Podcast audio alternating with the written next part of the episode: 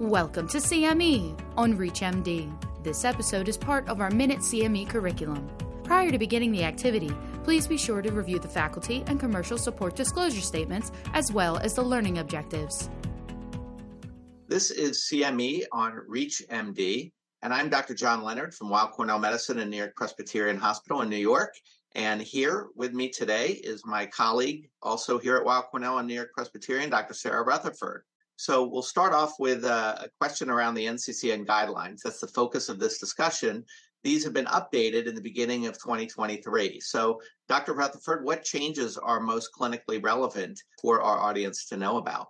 There's a notable change that, in addition to RCHOP as the preferred regimen for diffuse large B cell lymphoma in stage two with extensive disease or stage three to four disease, we also now have another preferred regimen, which is polatuzumab vedotin plus R-CHP, and that is specifically in patients with IPI of two or greater and this is based on the POLARIX trial, which was actually originally presented at the American Society of Hematology meeting back in 2021, which randomized patients with previously untreated diffuse large B cell lymphoma who were 18 to 80 and IPI 2 to 5 with a performance status of 0 to 2 into two different groups.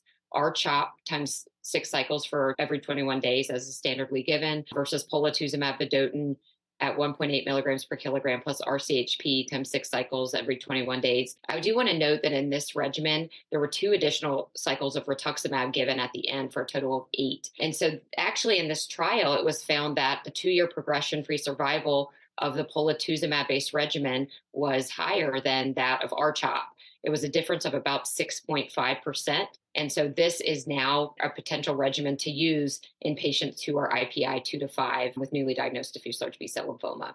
Yes, I think these are very interesting data, and I think it's interesting that they've been included in the NCCN guidelines, as we noted when we opened this discussion. Certainly, it is encouraging that there was a benefit with regard to the primary outcome of the study and as we alluded to, this is really focused on issues around progression free survival. And I think that that in the setting of an overall positive study, this is quite encouraging. And I think really something that will potentially impact our practice as we approach these patients. The fact that there's no overall survival benefit, I think does give a little bit of pause, although, you know, it's hard to know what's behind that. And time will tell if that changes at all with additional follow up. But I think if a patient had access to the drug through whatever mechanism. I think that this would certainly be a regimen that one would consider because certainly patients would want to reduce the chance or lower the chance of relapsing and having a progression event.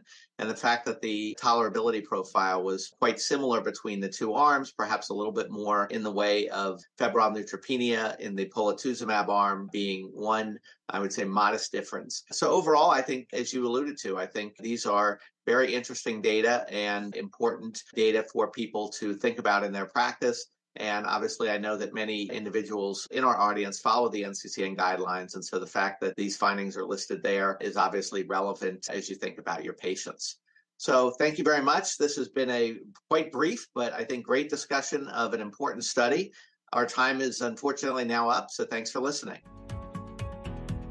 You have been listening to CME on ReachMD. This activity is provided by Prova Education and is part of our Minute CME curriculum. To receive your free CME credit or to download this activity, go to reachmd.com/prova. Thank you for listening.